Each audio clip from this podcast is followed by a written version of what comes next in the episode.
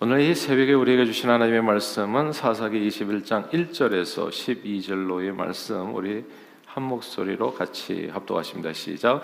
이스라엘 사람들이 미스바에서 맹세하여 이르기를 우리 중에 누구든지 딸을 베냐민 사람에게 아내로 주지 아니하리라 하였더라.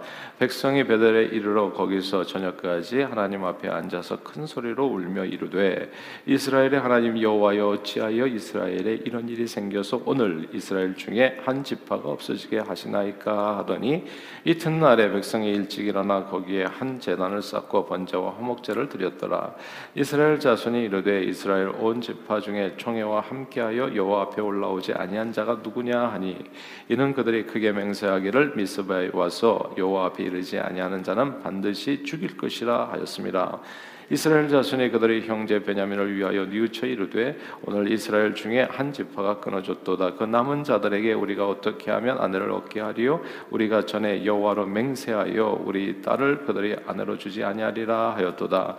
또 이르되 이스라엘 지파 중 미스바에 올라와서 여호와께 이르지 아니한 자가 누구냐? 하고 본즉 야베스 길앗에서는 한 사람도 진영에 이르러 총에 참여하지 아니하였으니 백성을 계수할 때 야베스 길앗 주민이 하나도 거기 없음을 보았습니다 회중이 큰 용사 만 이천 명을 그리로 보내며 그들에게 명령하여 이르되 가서 야베스 길라 주민과 부녀와 어린아이들 칼날로 치라. 너희가 행할 일은 모든 남자 및 남자와 잔여자를 진멸하여 바칠 것이니라 하였더라. 그들이 야베스 길라 주민 중에서 젊은 처녀 400명을 얻었으니 이는 아직 남자와 동침한 일이 없어 남자를 알지 못하는 자라 그들을 실로 진영으로 데려오니 이곳은 가나안 땅이더라. 아멘. 어, 어제 잠시 그 당회 모임이 있었는데 그 한 장로님이 무슨 말씀을 하시려다가 입을 다무시는 것을 보았습니다. 이유 이유를 여쭤봤더니 이제 아, 말 조심에 대해서 이야기를 하셨어요. 한마디 말을 이렇게 하고 싶은 얘기라고 해서 탁 입에서 나오는 순간에 이게 자칫 잘못하면 큰 어려움이 되기 때문에 자꾸 생각하고 말을 하게 되고 되도록 말을 아끼게 된다고 하셨습니다. 아, 정말 그렇죠. 사실 말 조심이 지혜입니다. 연말 연시에도 특별히 그런 것 같아요. 지금도 되게 말을 조심해야 될 것 같고 또 하나님 앞에서 말을 굉장히 조심해야 될 것 같습니다. 이 말 조심이 얼마나 중요하냐 하면 지난 5월이었나요? 사기 혐의를 받았던 가수 겸 화가 조영남 씨가 대법원에서 무죄 확정 판결을 받으셨습니다. 그 후에 그분이 한 방송에 출연해서 이렇게 얘기하셨어요. 참 정말 의미심장한 얘기고 그 안에 또 교훈도 담겨 있는 얘기인데 아, 그 그분 말 그대로 인용하면 제가 말로 그분 말 그대로 인용하면 입방정을 떨어서 실수한 게 많다. 이렇게 이제 말씀을 하셨어요. 군사 정권 시절에 대통령 앞에서 이제 노래를 부를 기회가 있는데 대통령 앞에서 군사 정권 때 막 이렇게 계속 이렇게 뭡니까 오랫동안 이제 이렇게 대통령을 하셨잖아요. 그 앞에서 이제 노래를 할 기회가 있었는데 작년에 갔던 각서 죽지도 않고 또 이거 불려가지고 그냥 군대 끌려갔다는 거. 하여튼 이어서 내 그림이 마땅치 않다고 생각하면 가져오세요. 그림 환불해 주겠습니다라고 말해서 그 말로 그 말 한마디로 인해 가지고 또 엄청난 손해를 보게 되었다 하셨습니다. 원래 자신은 설마 내 그림을 환불까지 요청하라 싶었는데 그 말이 떨어지자마자 물밑듯하게 환불 요청에 들어와서 쫄딱 망했다는 거예요. 망한 이유는 사실 100원의 그림을 팔면 사실 화랑이 50원을 가져간다고 하더라고요. 반 정도를. 그래서 자기가 실제적으로 받는 것은 한 50원인데 환불할 때는 그 환불하는 대상이 내가 100원 줬으니까 100원 내놓으라고 해가지고 아 그래가지고 100원을 다 물어주는 바람에 정말 큰 손해를 아, 보게 되었다는 겁니다. 말 한마디 잘못으로 인해서 군대 끌려가고 말 한마디 지나치게 해서 쫄딱 망했습니다. 인생을 살면 살수록 말을 정말 조심해야 될 필요를 많이 느낍니다. 그러니까 부부 싸움도 별일도 아닌데 말 한마디 감정에 이렇게 이렇게 휩쓸려 가지고 자기도 모르게 이렇게 입에서 탁 나온 한마디 말이 큰 싸움을 만들기도 하고 정말 엄청난 결과를 가져오기도 하는 것이죠. 살면 살수록 정말 말을 조심해야 되는구나라는 생각을 하게 됩니다. 감정적으로 잠시 흥분해서 해서는 안 되는 말을 입 밖으로 내는 순간에 그 말로 인해서 엄청난 고초와 손해를 볼 수 있기 때문입니다. 오늘 본문은 사실 말 실수에 대한 이야기예요. 이스라엘 사람들이 연합해서 베냐민 이렇게 지파와 싸움을 시작했을 때 저들은 두 가지 말을 합니다. 두 가지 말을 같이 모였을 때 두 가지 말을 흥분해서 하는 거죠. 그래서 흥분해서는 절대 말을 하면 안 되는 것 같더라고요. 그러면 꼭 실수하게 되더라고요. 별일도 아닌데 돌아, 이렇게 시간이 지나서 돌아보면 아무 일도 아닌 것이 그냥 말 한마디로 인해서 아주 엄청난 큰 일이 되어버리는 오늘 본문이 딱 그거예요. 그러니까 이 레위인의 첩이 죽은 그걸 보고서 흥분을 해가지고 다 같이 감정적으로 너무나 영어로 말하면 carried away 됐다고 그러나요? 그래가지고 두 가지 절대 해서는 안 되는 말을 내, 이렇게 쏟아내게 된 거예요. 이제 오늘 그게 오늘 본문에 이제 맹세라는 단어로 나오는 건데 첫째는 오늘 보면 1절에 보면 자기들 중에 어느 누구도 베냐민 지파에게 딸을 아내로 주지 않겠다는 거. 둘째는 오늘 보면 5절에 보면 이스라엘 온 지파 중에서 총회와 함께하지 않은 자들은 모두 죽일 것이라는 맹세. 그러니까 이게 진짜 흥분해서 하는 얘기거든요. 이런 말을 해서는 절대 안 되는데 흥분하니까 사람이 무슨 말을 못 해요. 함께 하지 않으면 다 죽여버리고 그리고 이 베냐민 지파 따라 주지 말자. 막 흥분해가지고 막 저도 그냥 한없이 그냥 감정이 고조돼서 해서는 안 되는 말들을 툭툭 낸 겁니다. 이스라엘은 이 과격한 두 가지 맹세로 인해서 베냐민 지파 자기 동족을 거의 멸족에 이르게 합니다. 그래서 오늘 본문에 이제 이 맹세와 관련돼서 말에 관련돼서 그냥 7절 한 절만 같이 읽어볼까요? 21장 7절입니다. 시작. 그 남은 자들에게 우리가 어떻게 하면 아내를 얻게 하리요? 우리가 전에 여호와로 맹세하여 우리의 딸을 그들의 아내로 주지 아니하리라 하였도다. 아멘. 여기서 맹세하여 우리 딸을 그들의 아내로 주지 않아서 베냐민 남은 자들에게 어떻게 하면 아내를 얻게 하겠는가 딜레마에 빠지게 된 거예요. 어, 베냐민 지파와의 전쟁에서요 이스라엘은 정말 대승을 거둡니다. 상대방을 몰살시키고 딱 남자만 600명 남겨요. 남자만 600명이 남게 됩니다. 전쟁의 포화가 다 거치고 흥분을 다 가라앉히고 정신 차리고 보니까 그제서야 자신들이 얼마나 바보 같은 짓을 정말 어리석은 짓을 저질렀는지를 알게 됩니다. 그래서 이 자녀들과의 관계도 그렇고요. 아, 이게 모든 관계가 그래요. 한 마디 말을 진짜 조심해야 되더라고. 한 마디 말. 네. 꼴 보기 싫어. 나가버려. 이렇게 한 마디 하면 그걸로 끝날 수가 있어요. 진짜. 다시 주워 담기가 힘들어요. 그러니까 이 하여튼 흥분하고 이렇게 감정이 상했을 때 그때는 진짜 말을 조심해야 돼. 그럼 한마디 말로 인해 가지고 오늘 어마어마한 일이 벌어지는 거예요. 정신 차려 보니까 600명밖에 안 남은 거예요. 다 죽은 거예요. 예. 자기 손으로 형제를 멸족시켜 버린 거예요. 이게 좀 시간이 지나면 이게 가만히 있으면요. 나중에 가면 저절로 해결되는 일들이 참 많더라고요.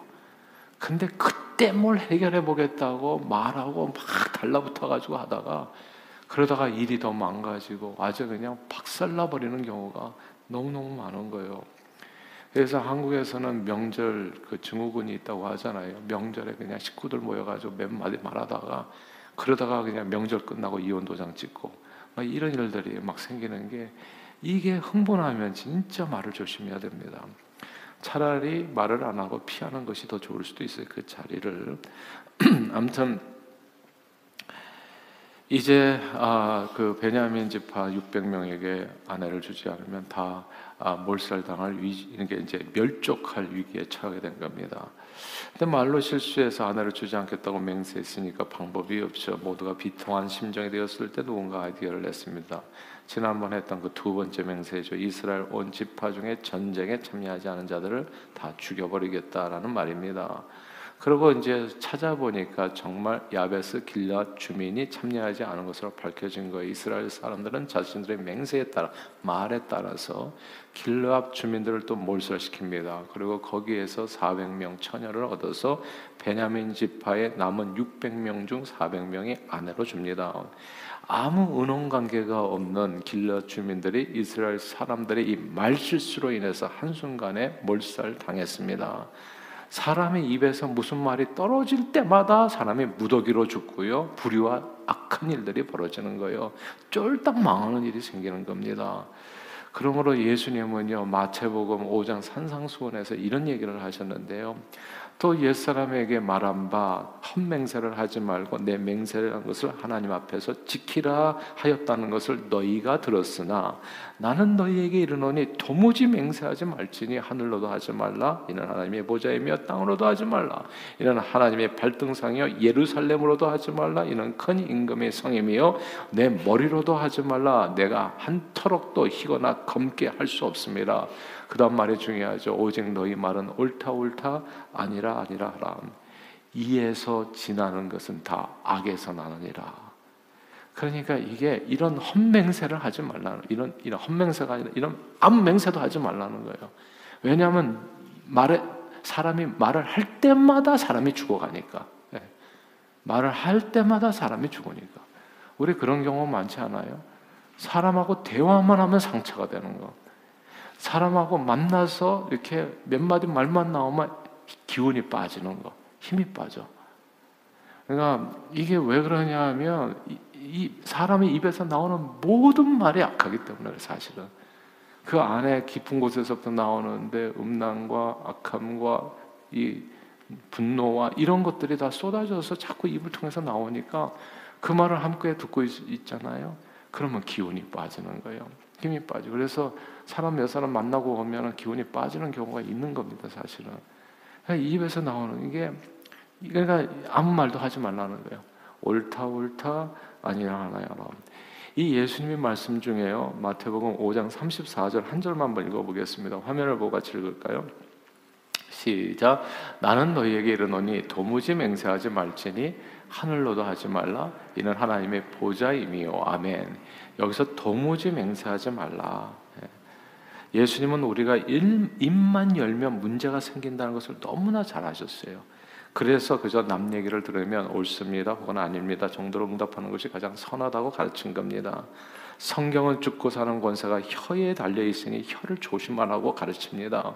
야고보서 기자는 혀는 곧 불이요 불의의 세계라 혀는 우리 지체 중에서 온몸을 더럽히고 삶의 수레바퀴를 불사르나니 그 사르는 것이 지옥불에서 난다 했는데 오늘 본문 말씀입니다.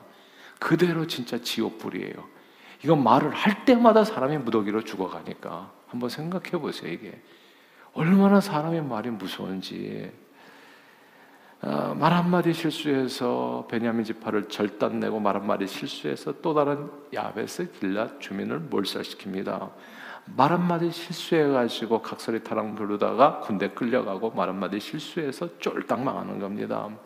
말에 대한 교훈을 생각할 때마다 간호마다 현장에서 붙잡은 여인을 두고서 소리 지르는 성난 군중 앞에 선 그 예수님을 생각하게 돼요. 이 여인을 죽여야 되냐 말아야 되냐를 묻는 그때 예수님이 갑자기 허리를 굽히고 뭔가 땅에다 글을 쓰셨잖아요. 사람들은 그 땅에 무슨 글자를 썼을까가 관심이지만 그런 건 일도 중요한 게 아니에요.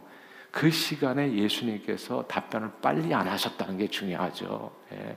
시간을 버신 거죠. 감정에 휩쓸리면 안 되니까. 시간이 조금 흐른 후에 한번 생각해 보세요. 막 하는데 그 사람이 갑자기 허리를 굽고 가만히 있으면 어떻게 되겠어요? 소리를 계속 지르겠어요? 저 사람 뭐 하나 이렇게 보면서 잠잠해지겠죠. 좀 감정이 가라앉아야 돼요. 감정이 가라앉은 다음에 그 다음에 말을 하는 게 중요합니다. 너희 중에 죄 없는 자가 돌로 먼저 치라. 군중들의 질문은 이거였어요. 모세 율법에 의하면 이런 여인은 돌로 치라고 했는데 선생은 뭐라 답변하시겠습니까? 쳐야 됩니까? 말하면 치라 말아라 이렇게 답변이 나와야 되는데 그 답변이 아닙니다. 정말 어리석은 질문에 예수님은 고개를 숙이시고 땅에다 뭘 쓰신 후에 다시 일어나셨을 때는 우문 현답을 주셨습니다. 그렇게 상황을 정리하여 죽을 수밖에 없는 한 영혼을 구원하셨습니다. 사랑하는 여러분, 세상에는요 죽이는 말이 있고 살리는 말이 있습니다. 저는 저와 여러분들이 정말 예수님을 본받기를 원해요. 어떤 사람을 만나면요, 만나고 싶은 사람이 있어요. 주로 살리는 말을 잘 사용하는 사람. 그런 사람을 만나면 진짜 에너지가 없는 비타민 먹는 것 같아요.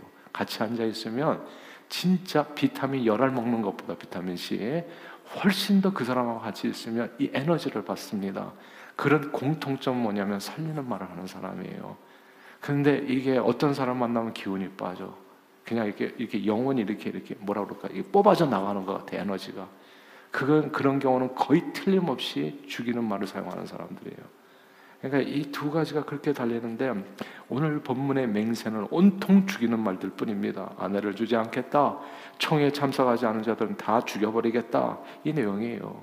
그러나 예수님은 말씀을 가만 들어보면 생명을 얻되 풍성히 얻는다. 영생을 얻을 것이다. 멸망치 않는다. 그렇게 온 세상을 구원하셨습니다. 그러므로 오늘도 그리고 다가오는 새해에도 저는 저와 여러분들이 늘 말조심해서 입을 열 때마다 생명의 언어, 살리는 언어를 사용할 수 있게 되기를 바랍니다. 말 한마디로 군대 끌려가고 말 한마디로 쫄딱 망하는 이 세상에서 그리고 말 한마디로 사람을 죽일 수 있다는 것 이걸 늘 기억하면서 생명 언어로 많은 영혼을 구원하는 데 쓰임 받는 저와 여러분들이 다 되시기를 주 이름으로 축원합니다. 기도하겠습니다. 사랑하는 주님 오늘도 하나님 주님 앞에 우리를 불러주시고 생명 언어를 또 알려주심을 감사합니다. 남에게 남의 에너지를 뺏는 사람이 아니라 나를 만날 때마다 다른 사람에게 에너지를 주는 사람으로 살게 해주세요. 나를 만나는 남편이 행복해지고 또 자녀들이 행복해지고 아내가 행복해지고 그리고 형제와 이웃이 교우들이 나를 만나기를 기대하는 그런 사람으로 살아갈 수 있도록 예수 본받아 온유한 말, 겸손한 말, 사람을 살리는 격려하고 칭찬하는 말, 생명 언어들을 그냥 쏟아내게 도와주시어서 세상을 그 복음 기쁜 소식으로 변화시키고 구원하는데 쓰임 받은 오늘 하루 다가오는 새해가 되도록 우리 모두를 축복해 주옵소서. 예수 그리스도 이름으로 간절히 기도하옵나이다. 아멘.